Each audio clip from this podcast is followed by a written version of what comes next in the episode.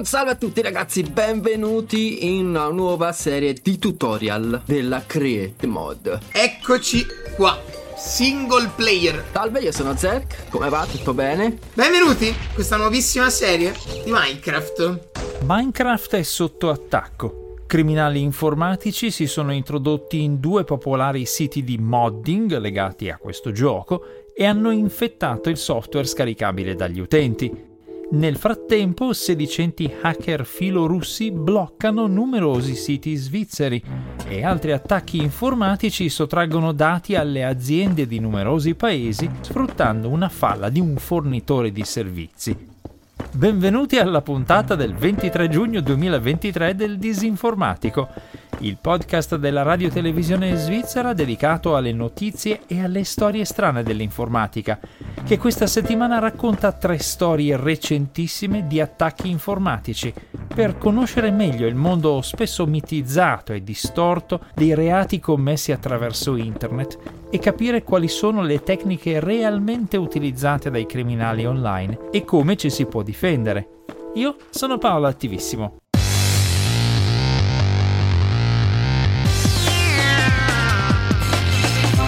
Disinformatico.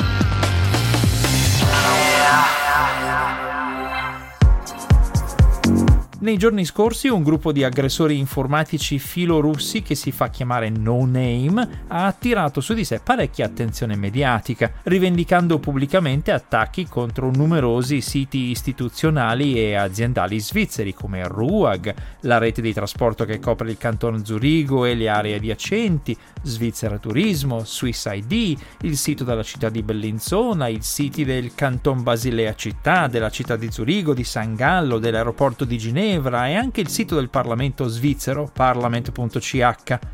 Così mi sono iscritto al loro canale su Telegram e ho monitorato un po' le loro attività.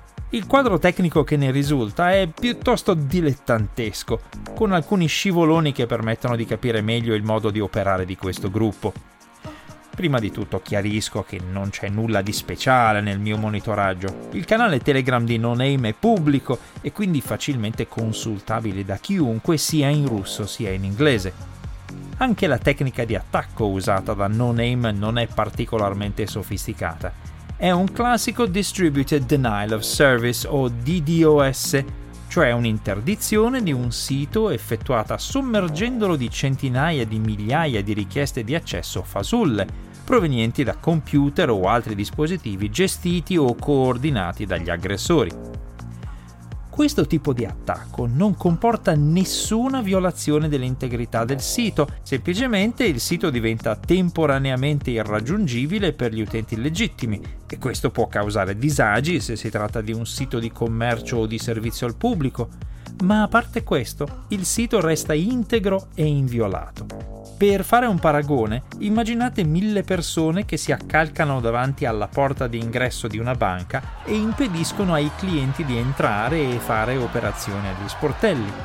La banca in sé rimane sicura e non viene danneggiato o rubato nulla.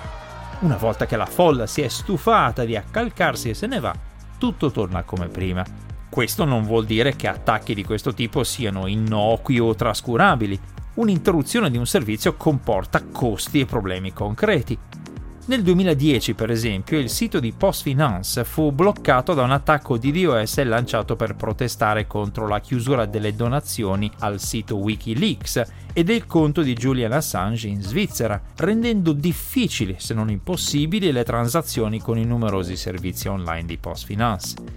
Nel 2013 un altro DDoS importante colpì la Svizzera, cercando di sfruttarne l'infrastruttura internet per amplificare un'interdizione rivolta però a siti statunitensi.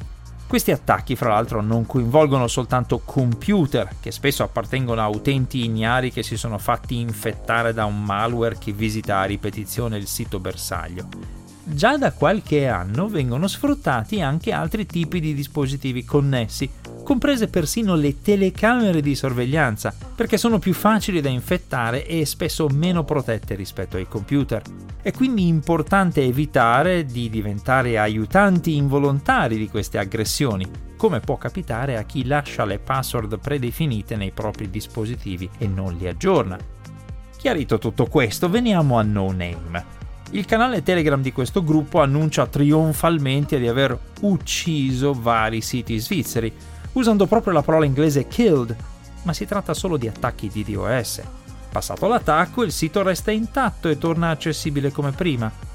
E la rassegna eterogenea dei siti presi di mira suggerisce un approccio molto a casaccio di no-name la loro idea di trionfo è, per esempio, interdire momentaneamente il sito della Società di Navigazione del Lago di Lucerna o il sito del Centro per la Sicurezza Stradale di Obvaldo in Idvaldo, per poi passare ad altri siti in Danimarca, Svezia, Polonia, Belgio, Regno Unito, Grecia e Canada, con una predilezione solo momentanea per i siti svizzeri. Sono tutti attacchi di breve durata e non sostenibili. Dopo qualche ora No-Name passa ai bersagli successivi, liberando l'accesso a quelli attaccati prima. Dai loro annunci, inoltre, emerge un indicatore tecnico piuttosto utile.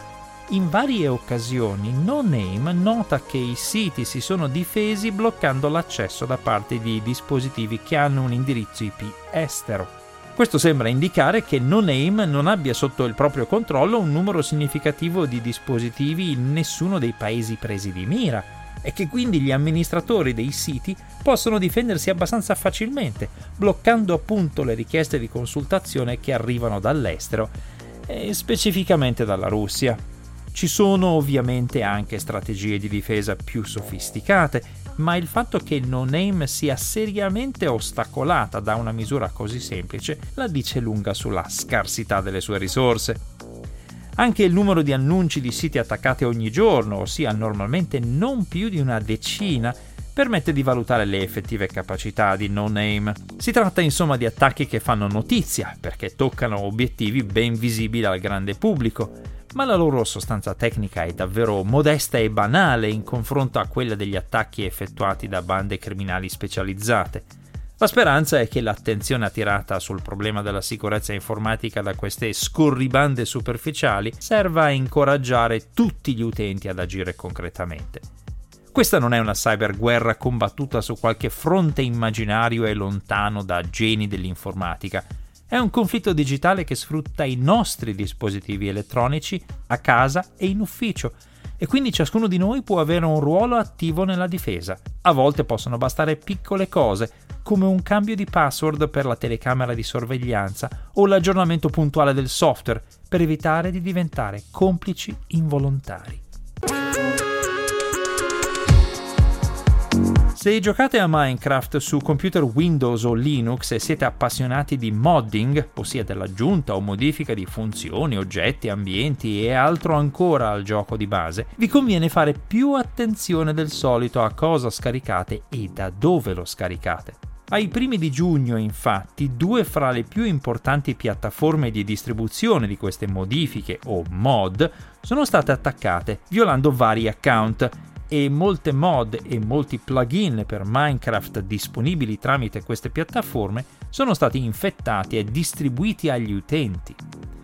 Il risultato è che chi ha scaricato modpack molto popolari come Better Minecraft, che ha oltre 4 milioni e mezzo di download, può trovarsi con il computer infetto da un malware che ruba le credenziali di accesso salvate nei browser e quelle degli account Minecraft, Microsoft e Discord e si insedia permanentemente sul computer, aggiornandosi man mano. Le piattaforme di modding prese di mira sono CurseForge e Bucket e l'elenco di mod e modpack infettate è piuttosto lungo. Lo trovate per esempio su bleepingcomputer.com o su disinformatico.info e non si sa se sia completo. Per evitare panico inutile, soprattutto fra i giocatori più giovani e i loro genitori, è importante sottolineare che il problema riguarda esclusivamente chi ha installato modifiche a Minecraft e usa computer Windows o Linux, chi gioca semplicemente a Minecraft di base e usa altri dispositivi non basati su Windows o Linux non è coinvolto in questo problema. Ma per chi ama il modding e usa questi sistemi operativi il danno è molto serio, anche in termini di fiducia. Gli aggressori informatici hanno infatti preso di mira siti attendibili, come appunto CurseForge e Bucket, e li hanno indotti a distribuire il loro malware denominato Fracturizer, Per prima cosa hanno preso il controllo di alcuni account su queste piattaforme e hanno inserito del codice ostile nei plugin e nelle mod offerte da questi account. Poi questi software modificati e infetti sono stati adottati automaticamente da vari mod pack molto popolari e quindi sono stati distribuiti automaticamente agli utenti fino al momento in cui sono intervenuti i gestori di queste piattaforme e hanno ripulito i propri sistemi. Chi ha scaricato ed eseguito una di queste mod infette distribuite più o meno nelle ultime tre settimane ha probabilmente infettato il proprio computer. Fortunatamente ci sono degli script di scansione per Windows e per Linux che rilevano i sintomi di un'infezione. In alternativa è possibile controllare manualmente se il registro di Windows è stato alterato o se ci sono altri file ostili sul computer. I principali antivirus si stanno già aggiornando per rilevare questi sintomi, per cui se avete dubbi conviene aspettare ancora qualche ora e poi aggiornare il vostro antivirus e rifare una scansione completa. Se purtroppo scoprite di avere il computer infetto, è consigliabile reinstallare il sistema operativo e cambiare tutte le proprie password, partendo subito da quelle dei servizi più interessanti per i criminali, ossia quelle che proteggono criptovalute, caselle di mail e conti correnti.